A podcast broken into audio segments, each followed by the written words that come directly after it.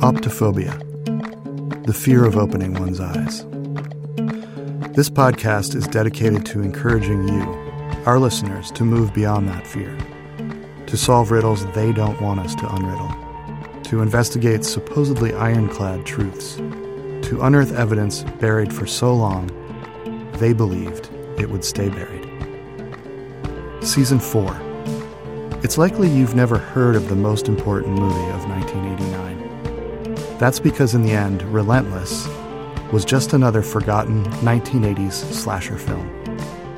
But director William Lustig's original plan could have changed cinematic history forever. Lustig flavored his movie with enough subliminal messaging to spark mass murder by hundreds of wannabe serial killers sitting in the nation's theaters that summer. Why didn't it work? And why is Lustig still taking lunch meetings in Hollywood rather than rotting in jail. This season on Optophobia, we'll track down the distortions, the assumptions, the omissions. Are you bored by the lies? Open your eyes. Hi, everybody. I am your host, Daniel Fielding. In 2019, researchers at Boston Bay College studied failed serial killer attacks tied to Relentless and found that 77.2% of them occurred within four years of the film's 1989 release. Until the advent of digital streaming, the only way to see Relentless was to get your hands on a rare VHS and then later a DVD copy. But over the last five years, since Amazon launched its Prime Video service and included Relentless in its library, Poorly executed attempted serial murders have ticked up. We are going to talk to a victim of one of those botched murders on today's show.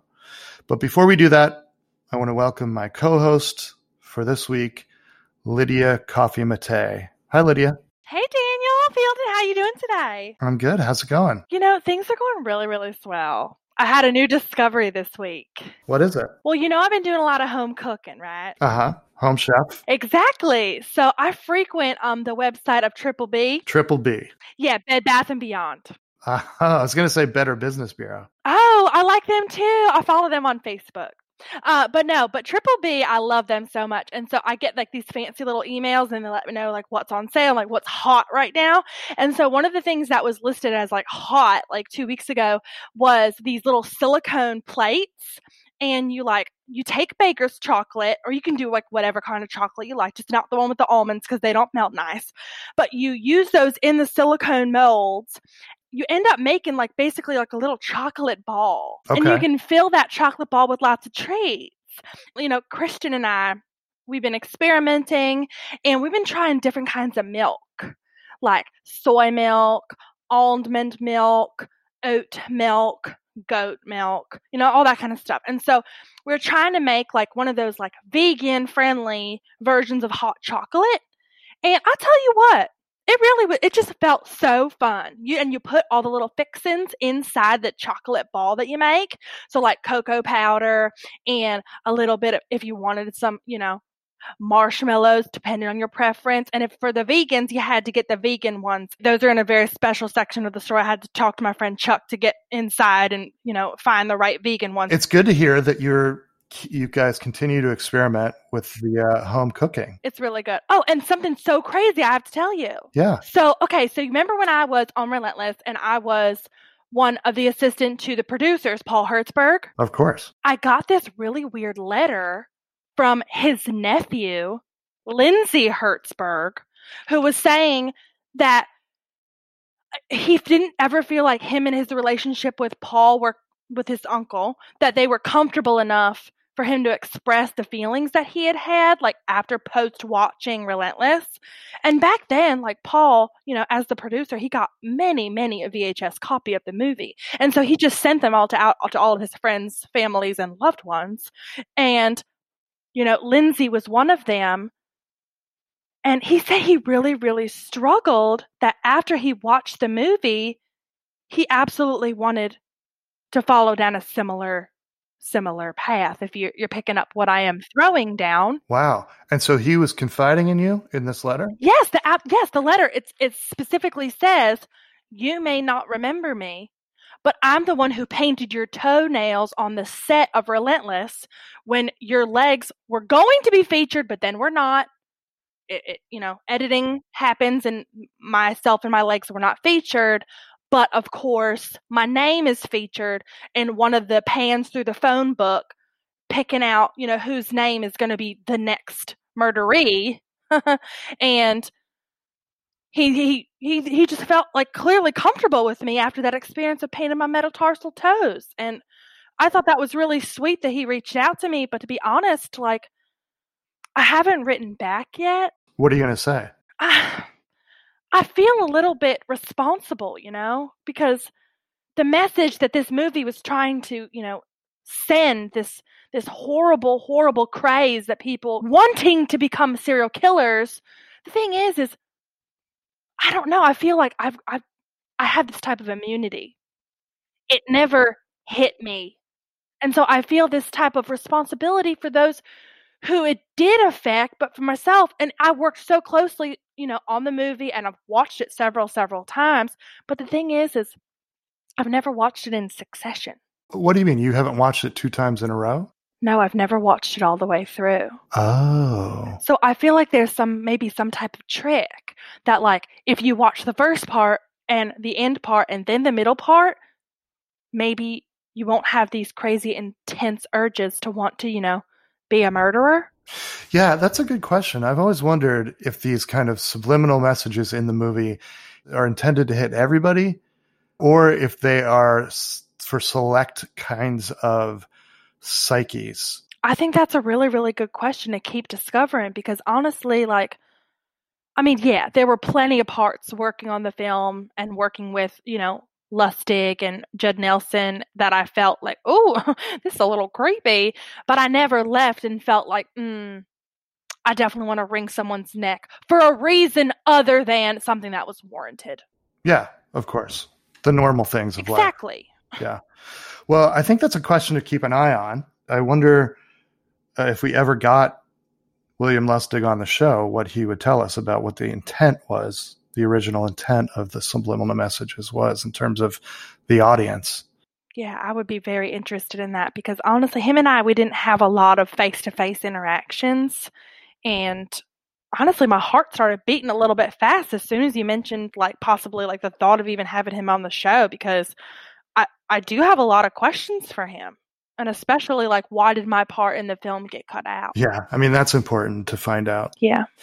Well, let's get to our guests. Unfortunately, the scheduled guest that we had this week, Yazoo City, Mississippi based home accent salesman Nikolai Morozov, was unable to make it. Nikolai was an apprentice to the relentless set decorator and has a list of prop requests written by the film's director, William Lustig, labeled Things I Need for Subliminal Cues to Trigger Murder.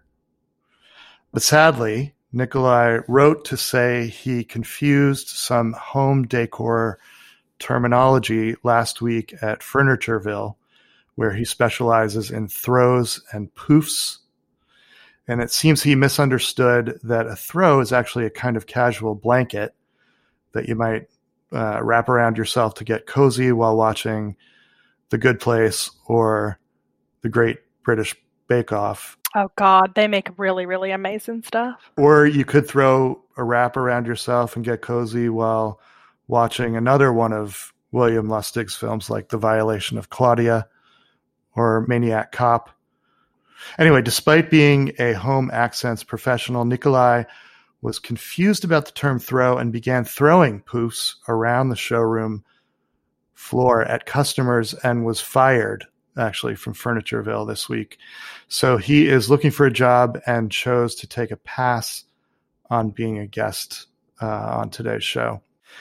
However, we were very, very lucky to, at the very last minute, set up an interview with an amazing guest who has an incredible story.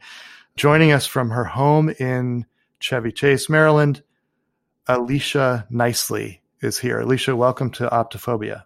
Well, thank you so much for having me. Yeah, it's great that you were able to make it at the last second. We really appreciate that.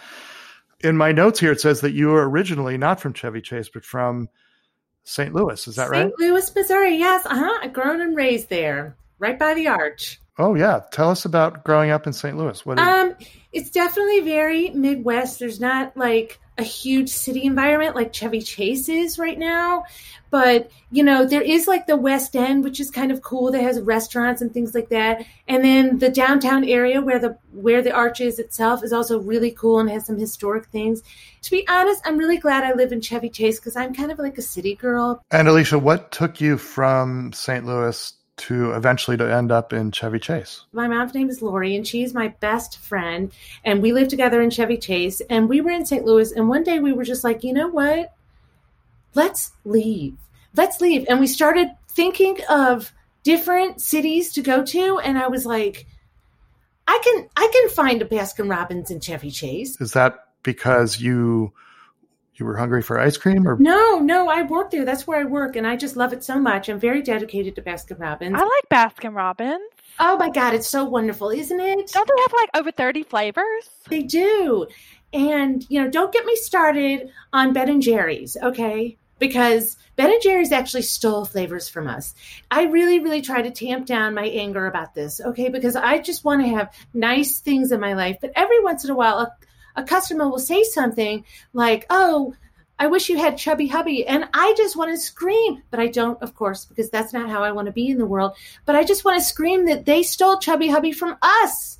It was our flavor. Yeah, the chubby hubby flavor.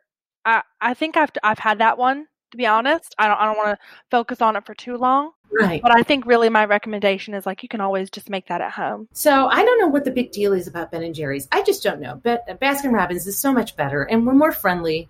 And you know, I love the people I work with. It's just it's been a seamless transition from the Baskin Robbins in St. Louis to the Baskin Robbins in Chevy Chase. Alicia, what do you do at Baskin Robbins? What's your specialty? I deal with the customers when they come in. I, I just kind of greet them with a big smile, which is natural for me, you know. And I just say, "Hey, how are you today? How can I help you?" And they kind of go, um, "I don't know. Can I have one or two tastes?" And then I'm very happily give them little tastes of whatever they want and then they finally say okay i'll just have a small bowl of vanilla and i do that and it's just it's really fun. I meet all sorts of people and i have repeat customers and you know it's just super fun. Lydia was talking before about uh, the vegan marshmallows and i wondered from a professional ice cream person, Alicia, whether you think veganism has ruined the American ice cream experience. Well, for vegans, yes not for everyone else. You know, I mean, it's actually even more of like a sinful food now, you know? It's not allowed by some people, exactly, and so therefore. Exactly. Yeah. Can't go there with mixed company. I did want to say, uh, Alicia, you mentioned before that you lived in, you grew up in Missouri with your mother and your father, and you said only you and your mother moved to Chevy Chase. It makes me really sad, and I try not to think about it just because I want to have positive things in my life, but they did get a divorce. Okay. And that was when I was three. And I actually don't have contact with my dad anymore. You know, me and my mom are doing fantastic. You know what I mean? Like, I talk to her about everything. She's my best, best, best friend. We have four cats. I have a bunch of doll houses with people in it. I mean, like we are doing, we have our own little community. It's great. I we don't need my father. We just we don't need him. And I'm so sorry. I did not mean to open a whole thing. Oh, not at all. That's okay. No, I'm here to talk. Great. Offline, I would love to see some of your dollhouses. Yeah, I have different themes for each one. I have seven dollhouses, and they all are populated with pets and people. And I have different themes, so I di- I paint them different colors and have different interior designs. It's really great. It's a, it's a whole community. I have a bunch of friends. That sounds really special.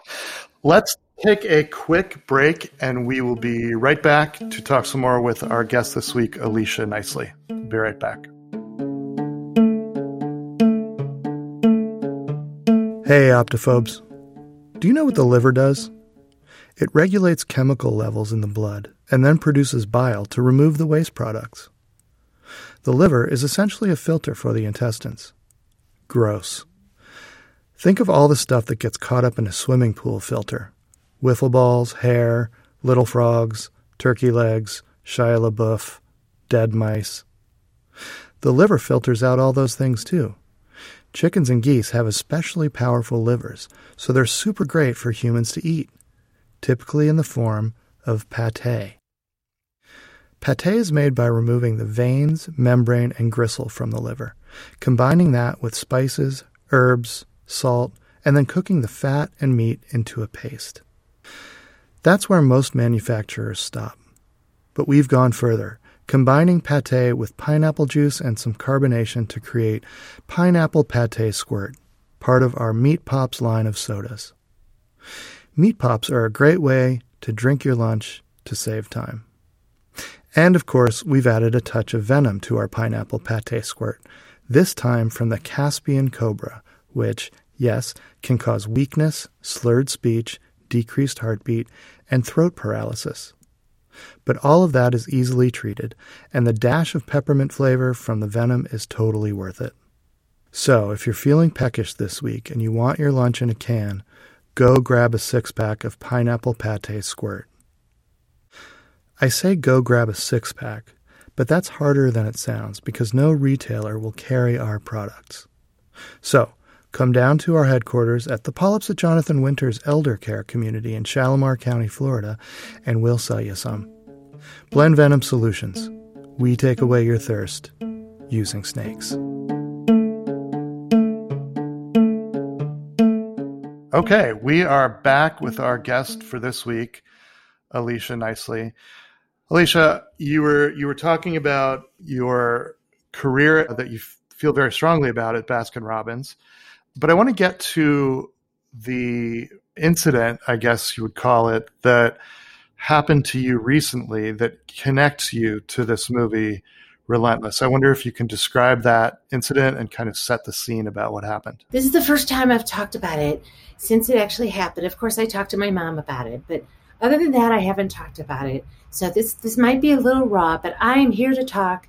Um, it was Black Friday, and me and my mom decided to go shopping. Of course, not for gifts per se, but just to like buy stuff for ourselves. So we were in the Gap at Fair Oaks Mall, and And Alicia, when was this? Sorry. this is Black Friday 2018 Okay. and we went to the gap and i was just in love i love the gap i love the gap there's so many different colors and i found this really cute fitted purple sweatshirt so i wanted to try it on because i wasn't absolutely sure it would fit. And i went into one of those dressing rooms that are like really big. They have a whole bench in it and stuff but the door didn't lock which was weird. But i thought you know what? It's just one article of clothing. I'm just gonna i'm just gonna try it on. And then the door swung open and I looked up and there's this woman and she was this is just all going in slow motion. She was all in black and she had black combat boots and she had a really long black braid and she had makeup on and she was holding the biggest gun that I've ever seen. And I am not one who studies guns. The only time I've seen them, and I don't watch scary movies or action movies because they upset me, or war movies, but I have seen a couple movies that have guns in them, and they had that little three inch thing at the end, um, a silencer. And I was like, I couldn't even think. It was just panic zone. And she said in a really low, scary voice, it was like, it was like, this is for Lustig. Which- and she shot the gun. It was the scariest moment in my entire life, and nothing happened. And so we sat there staring at each other for like it must have been two whole seconds. I mean, it felt like an eternity. But I realized she didn't have any bullets in the gun, and I just sat there staring at her, and I was like, "Oh my god!" And then I kind of came back online, and my self defense training came in, which I hoped I'd never have to use, but here it is. And I kneed her in the groin. It's a very sensitive area. Yes. So she just felt, and I took the opportunity, like, like, of course I did. I just ran out and I found my mom, and I was like, "Mom, she has a gun." Oh my god! And then the mall cop came in and arrested her, and the whole thing was just over in two seconds. But it felt like an eternity, and I just was like, I almost died today at the Gap. Oh my God. If I'm going to die anywhere, it better be at Triple B. Exactly. It matters where you are, right? Wow. So, Alicia, what did you you said there were a couple seconds there where you both realized that the gun didn't didn't work or didn't have any bullets in it. What would you say this person's face was like? Yeah, her eyebrows were like really raised up and her eyes got really wide. And then she had this like whole expression change where she kind of just soured. You know what I mean? She kind of wilted. And I was like, she just realized she didn't have any bullets either. And we had this like mutual understanding of the changing dynamic in this gap clothing changing room. Status shift. Yes, it was a very long, very short two seconds. Yeah, so you went from being in the defensive posture into the, I guess, the aggressor, still defending yourself, but suddenly she was all crumpled on the floor she was crumpled and she was kind of saying ow and the gun had dropped and she said something about lustig you know like another name but it was it was it was more like it was whimpering at this point. And but then after that i just like ran out and was trying to get the mall cop. And what did you think when you heard this name lustig? I had no idea. And to tell you what i'm really really freaking out because today's introduction was the first time I had known what happened because I didn't want to deal with this at all. I went down to the police station and I gave him my statement and I said, Sir, his name was John. I said, John, sir, do not contact me about this case. So I don't even know. I all I know about this case is that her name was Sarah Pinch. Yeah, the way that we found Alicia was because the producers have been scouring newspaper clippings, uh, police records for anybody who had come into contact with any kind of violence where the name Lustig was used. And uh, so our producers called Alicia, and luckily we got her on the show. But I didn't realize that you didn't know anything about the context or history. It's like when I get into a sour mood, I just kind of like lose myself. And so I just decided I'm going to shut the door on this. So this this woman, what was this woman's name again with the weapon? It was Sarah Pinch. Sarah Pinch. I'm trying to think, Daniel Fielding, does that name reminisce with you at all? I was wondering whether that might have been one of the crew members on Relentless. I am honestly thinking that that name is so familiar. Sarah Pinch. Hold on. Or somebody borrowing that name from the credits, maybe. I don't know. It does sound familiar. Do you guys mind really quick if I do this like really it's kind of strange, like way that I like trigger memories? Sure. Do you mind really Yeah. quick? Okay. I have to do a lot of repetition. Sarah pinch, Sarah pinch, pinch, Sarah, Sarah, Sarah pinch, pinch, Sarah, Sarah, Sarah pinch, pinch, Sarah pinch, Sarah pinch, Sarah pinch, Lustig pinch, Sarah. Oh my god. Oh my god. What happened? Okay, so on the set, particularly because I don't know if you noticed, but a lot of people in the movie are sweating. Okay, they're always stressed or, you know, they're being manic. And so they had a specific blotter being paid on the set of Relentless. And the name of the blotter was Sarah Pinch. So Lydia Blotter is a like a role on a movie set. yes, just like you, you see in, in the credits, you see like key grip. Yep. You would also see someone at say blotter or junior blotter. I believe that Sarah Pinch. I would have to go back and check some of my journals, but I pro- I really do think that Sarah Pinch was the lead blotter. That leads to another question: is whether Alicia's attacker was Sarah Pinch, the actual blotter, or was the attacker somebody who watched Relentless, Saw the credits. triggered by the subliminal messages, saw the credits, and took that name as their Oh my god. serial killer nickname? Stolen identity of Sarah Pinch, the lead blotter. Oh my god. I was almost killed by a blotter. A wannabe. A blotter wannabe. It's very twisted. Ugh. I am Alicia. I am so sorry that that happened to you. And and you know the one thing I will say is thank goodness for your contextual knowledge to know that that was a silencer. I know. I, I was, it scared the poop out of me, but, you know, at the time I was like, oh no. Wait, you said scared the poop out of you. Did you defecate? I What? It's okay. We don't need to open it up. We don't need to open it up. No, no, no. I'm here. I want to be strong. I want to be strong. I have to admit that I did need to go to the bathroom and clean up afterwards. No it was worries. down at the station. I had to drive in the cop car. And then I had to go down there. Thank God I wasn't wearing white or anything. And Oh, thank God. and I later learned, I, I later learned that that's actually a natural response to trauma. I'm sure that it absolutely is. I've Yeah. never been in that situation, and honestly, I wouldn't want to be in that situation, especially at the Gap. Alicia, your mom has been such an important force in your life. I wonder how, what her reaction was after this attack. She just could not stop hugging me. I mean, I love my mom and we hug all the time, but it was like, okay, mom, I made it. I'm alive. So she came with me in the car down to the police station. And then when we got home, we started talking about security measures around the house. For that that night and the next two weeks afterwards, we just kept going over and over this whole thing about should we get should we get a security system because we have no idea how many other Sarah Pinches there are. Wow. If there are more Sarah Pinches out there, I wonder if there is an organized group of people who took that crew blotter member's name and they are they have spread around the country trying and failing to kill people. Oh my God, what if that's happening? What if there's like 50 Sarah Pinch wannabes around? I'm going to do myself a favor, and I'm going to go tonight to my Facebook, and I'm going to find the original Sarah Pinch. And if I can't find her in there, I have to go deep, deep into my diaries because I love to journal. And I will find because every single person that I work with from the movie, I wrote down their name, their current address, and their phone number. And so if if I cannot find her easily, readily on my Facebook feed, I will have to do some deep diving into the paperwork that I have.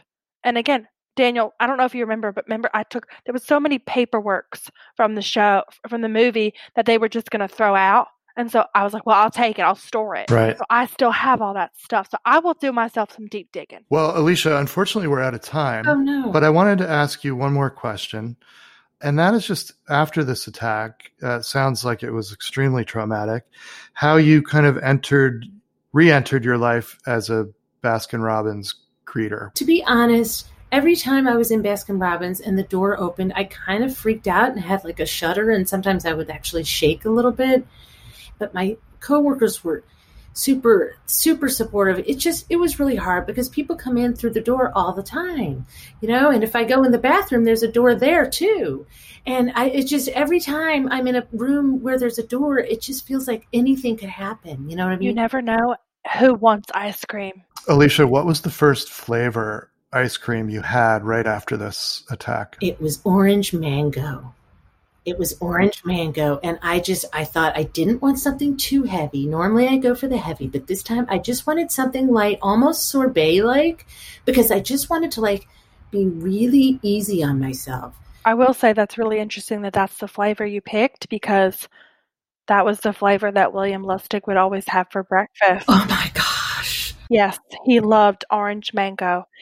Instead of a smoothie in the morning, he would prefer to have like a sorbet like ice cream. Oh my.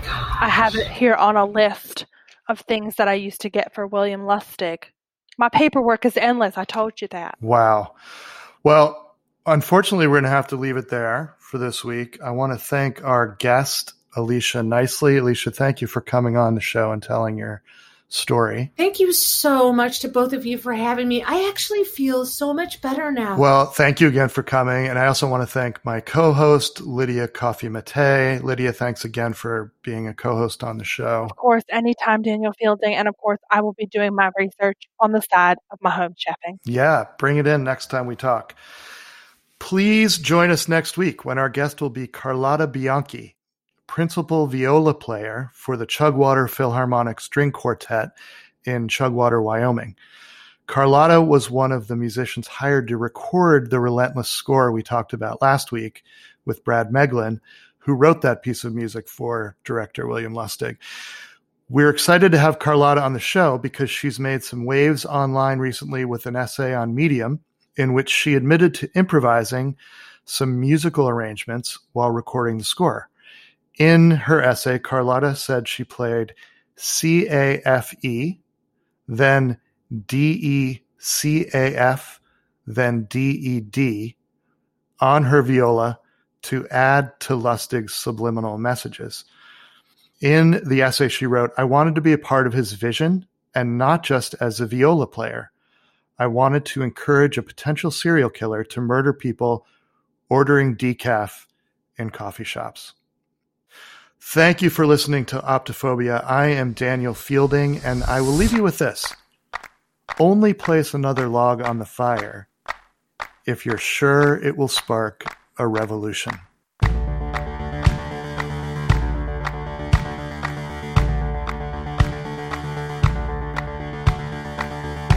If you've got a connection to Relentless, we'd like to hear it. You can find us on our website, optophobia.org, or on Twitter, Instagram, and Facebook at, at Optophobes. And please subscribe and rate the show if you like it. Thank you to JJ Jackson, who played Alicia nicely. JJ performs with Press Play, Mystery Scarf, and Washington Improv Theater ensemble team Poetic Resistance. She also runs a monthly improv jam for women called Bagels and Jam. Thank you to Erin Murray, who played Lydia Coffee Mate. Erin performs with Madeline, a Washington Improv Theater house ensemble, and The Lodge. Follow her on Instagram at, at Yearney B. Murray. Optophobia was produced by Tim Townsend. Music was composed by Bart Warshaw. Cover art by Claire Smalley. Additional website art by Nicole Bennett. Website by Chance Griffin. Thanks for listening. Until next week, keep them open.